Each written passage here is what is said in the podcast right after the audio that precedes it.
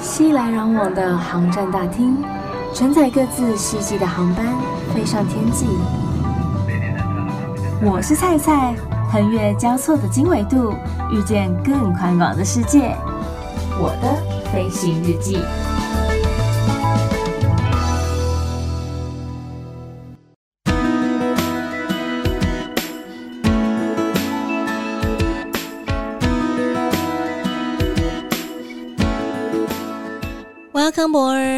收听我的飞行日记，我是空姐菜菜。在目前的航空业的市场当中呢，有正常、一般、正统的航空公司，然后也有比较便宜的廉价航空。大家都只知道说啊，就是票价不一样嘛，然后飞机不一样嘛。因为一般传统的航空公司呢，飞机都会比较大台一点点，然后廉价航空的话呢，飞机就会比较小，然后配备的那个组员人数也会比较少一点。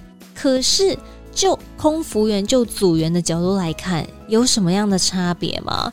因为我相信，在很多想要当空服员的朋友们眼中呢，一定都还是会想要知道说，到底差异在哪里？还是其实差不多，只是薪水有一点点不一样。然后飞的航点有一点点的不一样，大同小异。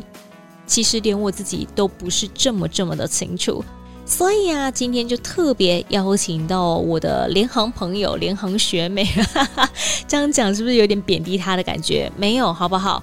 不管是传统航空还是廉价航空，身为空服员，我们都是一伙人，都是一家人。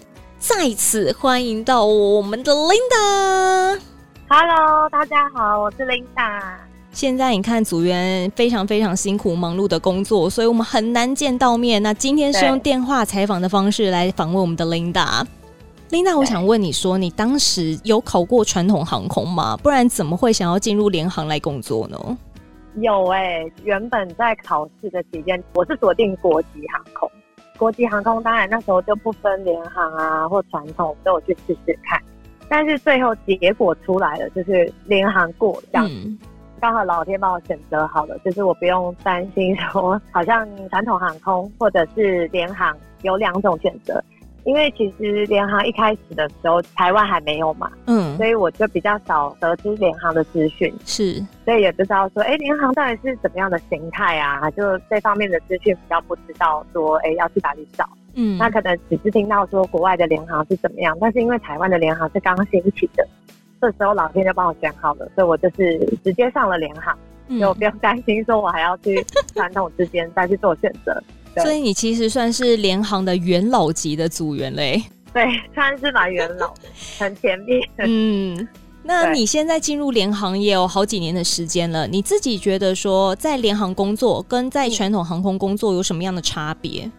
差别非常的大，我当然是没有待过传统的航空公司，但是有听过身边的同业，其他人在传统航空知道说，哎，服务上的差别就非常大。嗯，那我知道传统航空公司服务流程比较复杂一点，是都要发给客人餐点啊，然后服务饮料的部分。嗯，那联航的话，基本上就是客人他如果想要加餐点，他才会在网络上选择说我要多加这样的服务。如果没有选择餐点的人，我们就是不会说在机上有发餐给他嘛。嗯，所以这一切都是看当班的客人他选择说要不要，例如加价座位的部分，因为我们有呃贩售座位，就是比较宽敞的，不管是紧急窗或者是第一排的座位，或者是今天他要加价托运行李，这个也可以他自由选择。然后机上的餐点，因为有些背包客他们想要省钱的话，他就不会在机上用餐。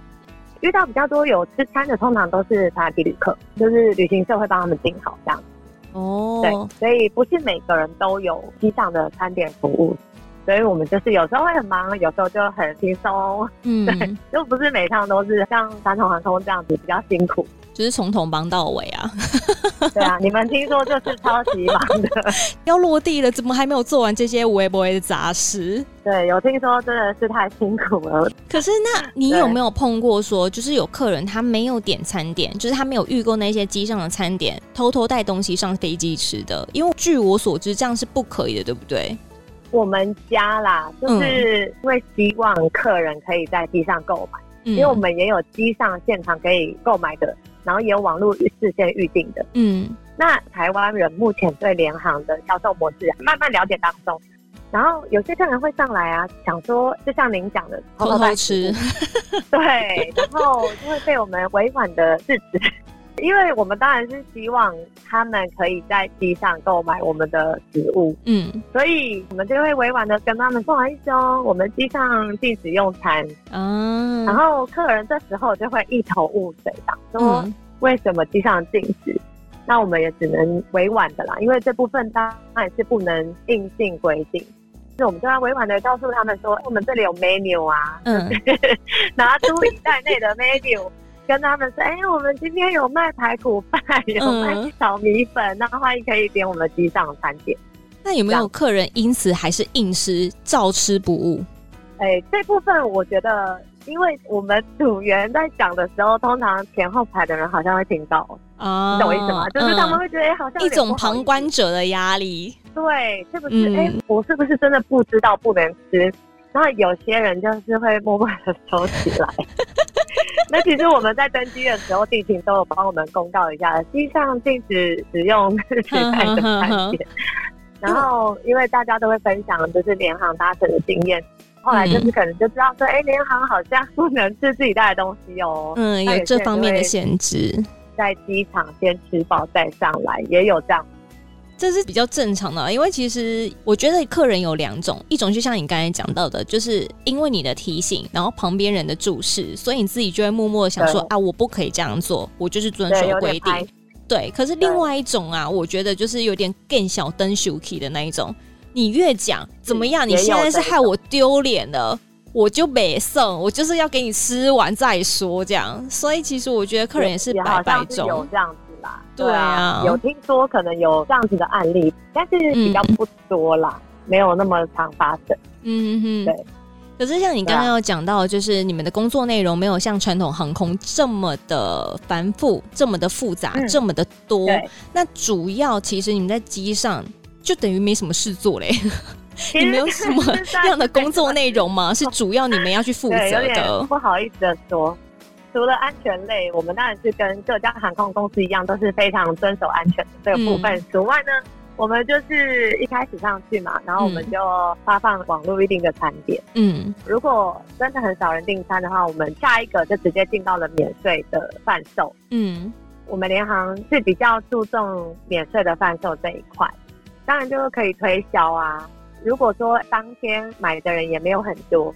贩售完免税，就会让客人休息一个阶段，嗯，然后我们就再进行第二 round 的服务。那这部分就是看我们的航程有多长，然后再去决定我们什么时候要走第二次的，嗯嗯，就是贩售餐点啊，跟贩售免税的这件事情。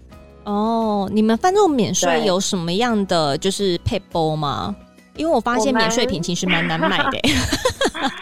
但是因为我们联航，我们公司就是蛮注重贩售餐点跟贩售免税这一块。嗯，那我们可能就会有一些促销活动，就是哎，我们现在有打几折啊。嗯、那甚至到过年期间，可能说消费满多少钱，我们就送一个我们周边的商品。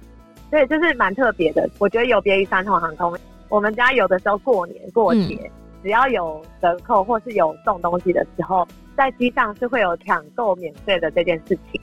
因为我觉得，就是在机场的免税品好像有时候折扣并没有像在机上来的多，而且像我自己搭过一两次的联航，我就觉得说，哎、嗯，奇怪，你们怎么可以送这么多的东西呀、啊？而且也不用买到太多、欸，哎，就是你买 A 大概就送 B 了。啊、对，机场的话我不确定啦，因为有时候机场也有折扣，有时候也是我们有折扣。嗯、那这个就是看免税公司去安排，我们说这期有什么活动啊，或者是因为过年过节，嗯，有时候说为了进行什么样的庆祝，嗯、那我们有特别的活动，好像像我们周年的时候，周年庆，然后也有寄出一些特别的折扣活动，可能会跟以往的不太一样。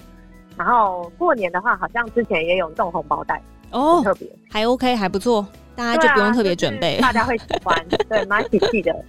所以大家其实，在搭机的时候啊，如果你真的有免税品这方面的需求的话，其实都会觉得说，你可以先上网，先去看一下，说航空公司是不是有什么样的折扣方案，或者说免税店，机场的免税店是不是有一些促销，甚至航空公司啊，你在机上买，或者说你在网络上已经先预购好，折扣还会不一样，所以自己都要先比价，你才可以得到最优惠的一个价格哦。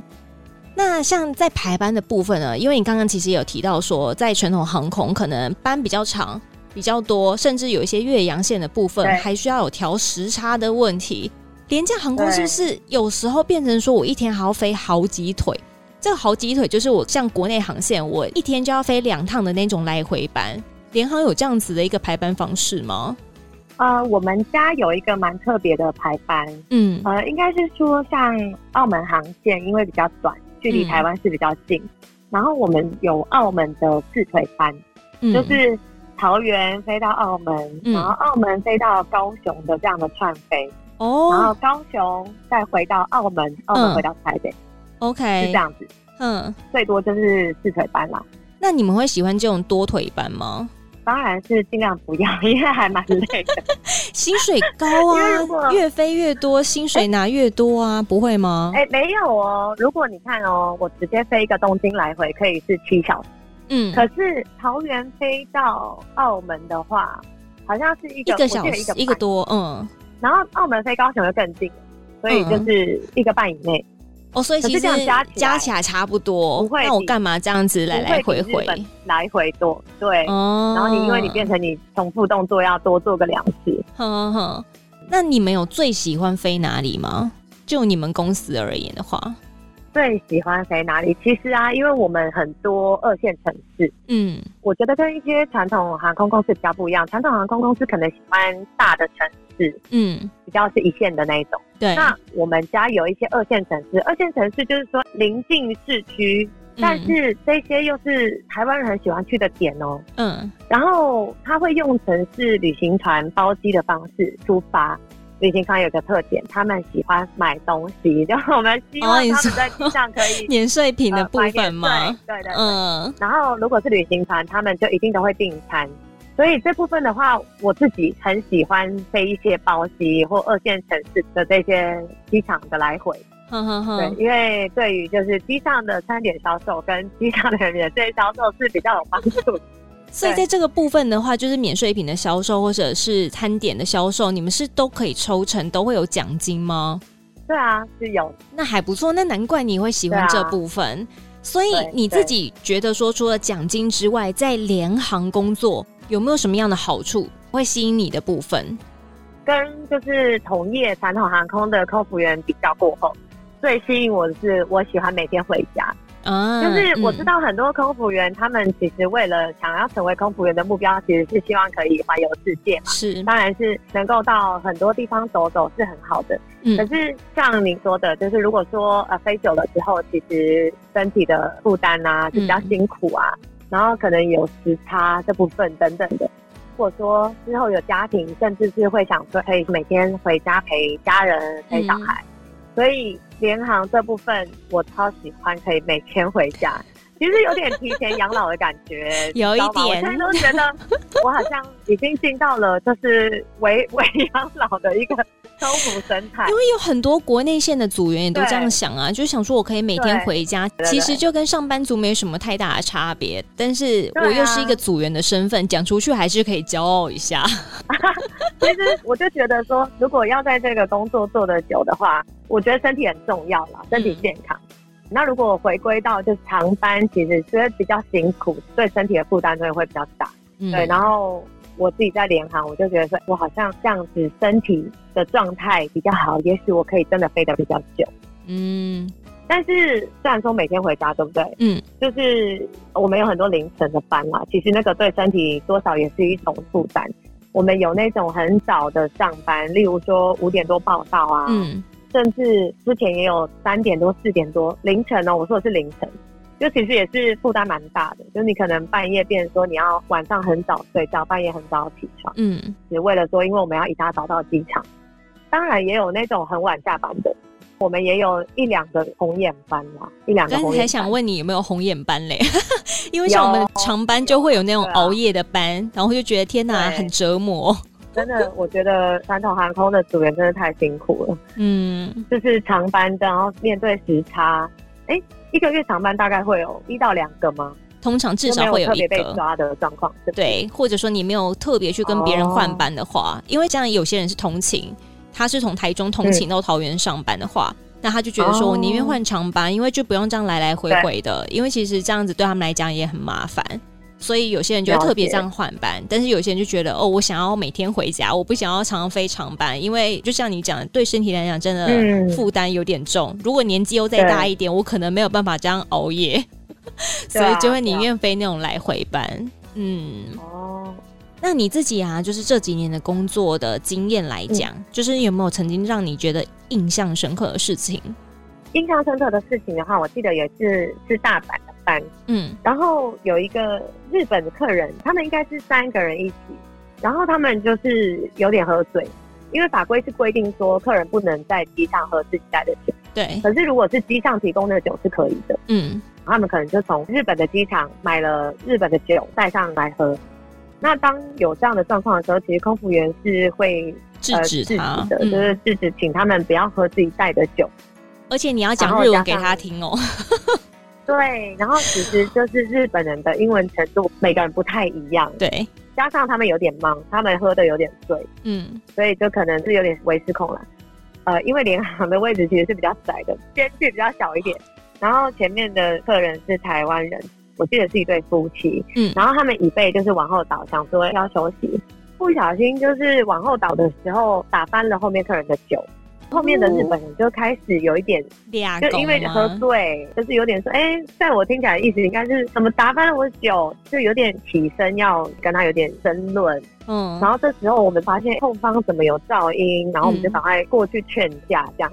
嗯，然后我就先厘清了台湾人说什么，然后日本人发生什么事，这样两边都有做厘清，稍微缓和一下他们情绪。台湾夫妻那边，他们也都说不是故意的啊，只是说他们怎么一下就生气，他们喝酒，然后他们有点制造噪音，让他们没有办法好好休息。嗯，那我就跟台湾夫妻那边说，我那不然前面有位置，还是我帮您换一个比较安静的位置，让两位坐休息。嗯，然后他们也都说 OK。那我们就稍微和缓了两方的情绪之后，我就说不好意思，那两边希望不要再有冲突，那我们就是握手言和好不好？我好像还这样讲，他们居然配合我，哎，他们就握手言和，所以就结束了这场闹剧。我觉得是可能他们根本也搞不清楚状况吧，但 是他们已经有点懵了，有一点怒气，但是又变成说，我就跟他们说，他们真的不是故意的，可不可以不要这么生气呀？其实我跟你说，这个有两面。一个是，如果万一他们今天真的很看对方不顺眼，曾经有那种客人在机上打起来的经验，嗯，我有听过我的同事有发生这样的状况，嗯，可是我今天也很感谢说，他们两个人居然都蛮愿意听我，就是互相劝，他们也愿意握手言和。我们组员当然很乐见这样的状况嘛，因为打起来还得了，和平和平，对，就是不要在机上有冲突，这样我也好下班。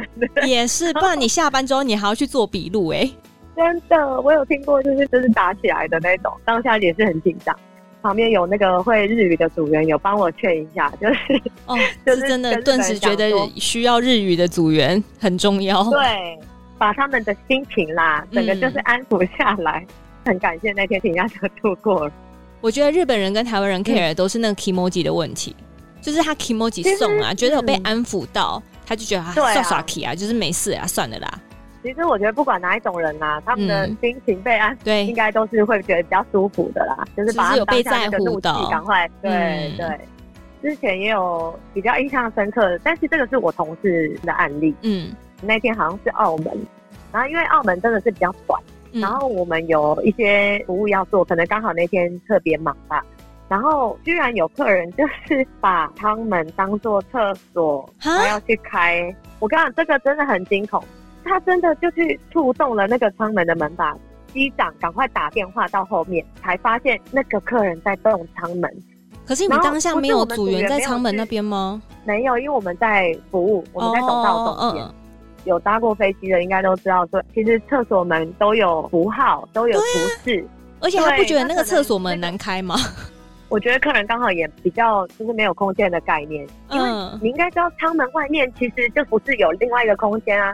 厕所不会在那边，对、啊。可是那天的客人就是比较不清楚，他真的就是差点要去触动那个门把，可是因为有仓压的关系，他好像有拉一点点，就是因为他有触动到机长那边才知道嘛。对。然后一走过去，因为刚好电话旁边就是在舱门旁边，就是在客人那个地方，嗯，所以才发现客人居然去拉了舱门，也好险客人没有发生什么恐怖的举动，这很吓人，欸，就是也当下没有发生，很吓人，真的，因为开行以来只有这个案例吧。我觉得这是一个搭机的 common sense 啊，但是这不是只有在你们家发生过，因为我记得之前新闻也有报过。嗯在中国那边，就是他们有客人，可能也懵了吧，我也不知道哎、欸。反正就他也想要上厕所，但是却开了那个机舱的门这样子。所以，哎、欸，到底大家是怎么想的、啊？我不懂哎、欸。厕所门就是很清楚啊，而且厕所门怎么可能设计一个这么难开的给你开？对啊，我们真的也不懂。哦、然后再来是一个，我觉得这是空间概念，嗯，就是你应该知道说，厕所里面当然要有马桶嘛，嗯，那一定会要有一个空间呐、啊。其实，因为我们机型还蛮小的，你应该可以清楚看到那个门那边有一个小方框，外面是天空。对呀、啊，还是他以为他在拍电影？真 真的无解，好险没有发生什么恐怖的事情。真的，不然后果不敢，就是比较鸡皮疙瘩。对，这这这还太吓人了！大家那个上厕所的时候记得看好标志哦。而且其实即使如此啊，我觉得客人可能常常也在飞机上面看不太清楚那个标志，不知道是标志太小呢，还是说它只有图示不太清楚，甚至是可能有时候我们会把机舱的那个灯给关掉，就是方便大家休息，哦、所以导致他整个暗蒙蒙都看不到。好像长城休息的时候灯会超暗，然后去厕所真的是要找那个灯号。对，有时候真的会看不太到。对。然后你就看到客人很像在那边瞎子摸象的感觉，就是我到底要推哪里，然后门在哪里，然后你就想说，是真的有这么难明白吗？可能也因为我们习惯了，但是其实就是对，很好开，门就在那里。好像还是真的有很多人都是第一次搭飞机，但是我觉得不同机型的门的开的方式都不一样。那你看你自己就是做了这么久的经验，然后你自己也搭过传统航空吗？嗯、如果再给你一次选择的机会。你会选联航吗？还是你会选传统航空？我说坦白，我会选联航，还是因为可以回家的关系？对，呃，一方面我喜欢回家，嗯，然后再来是我跟你说，服务流程真的差蛮多。可是这是因为你当过联航的组员的关系啊，对不对？如果说就是在你还没有进入过联航的话，其实我觉得你两边应该都会想要尝试看看吧。我自己觉得我没有那个憧憬耶。我知道有些人他为了当空服员，其实是喜欢不同的机型，嗯、他喜欢看不同的飞机。就是你一定是对航空业有一定某一定程度的飞机，对某一定程度的喜爱，嗯、然后他想要收集很多机型，嗯，想要收集不同的国家，嗯、然后去到很远的地方，就是这个是他的兴趣，他的乐趣，嗯。但是我当了空服员之后，我发现我追求的是每天回家比较安逸的生活。所以我就觉得，那我如果要玩的话，那我就自己开票出去玩，反而拿我的休假出去玩，觉得比较舒服一点，不要那么累。那因为我真的也是听过他行的组员，就是例如说，好，前三年我飞长城，我都好有兴趣。我今天飞到一个我没去过的地方，嗯、我就是想要出去玩，跟同事去哪里去哪里，我都安排好了。嗯。可是当你飞过三次、五次，甚至十次，或者甚至飞到十年。你到那个地方可能开始渐渐的失去了兴趣，嗯、你只会想要在饭店好好的休息，不想要那么累了。我大概现在就有这样的感觉了吧？对，是不是？啊，因为我就是听过有人这样讲。那回归到最原始安逸的生活来讲的话，也许我可能一开始选择了传统，嗯、那搞不好我最后会去考联航，或是考国内线也说不定。嗯哼哼，哼，因为我想每天回家，我觉得只可能每天回家太吸引我了啦。就是每个人我就觉得渴望的点不一样，嗯，所以我现在其实就觉得我自己已经在过养老般的生活了，就是每天回家很很好。好，啊，那我穿插一个问题，就是因为你们联航大部分都是小飞机，一架的组员大概就是四个到六个不等，你们同事之间在工作上面的氛围如何？好，我们家配置是四位组员，嗯，联航的话就是最低派遣。那除非今天是特别远的航程，例如我们之前有新加坡，嗯，然后我们会配置五个人，因为来回太远了。那为了避免突发状况，需要增长那个飞时的话，不会受到法规的限制，所以我们长一点的航程，我们就会派五个。加上我们公司规模还没有很大，没有像传统航空这么多人，嗯，所以其实彼此之间我们都知道是谁。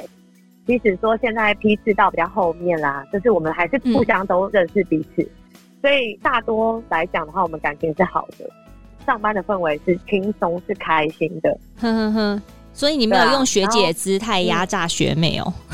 我不会，我不会，我真的是比较觉得大家都是互相来赚钱的，不要为难彼此。嗯因为还是有些人心态比较不一样，那这个就另当别论。嗯，但是基本啊，当然，我觉得我们在学姐好啊，Hello 学弟妹啊，什么等等的，我是觉得上班氛围这里是好的。我的公司来讲啦，嗯，我们都是轻轻松松的上班，然后每天都很开心这样。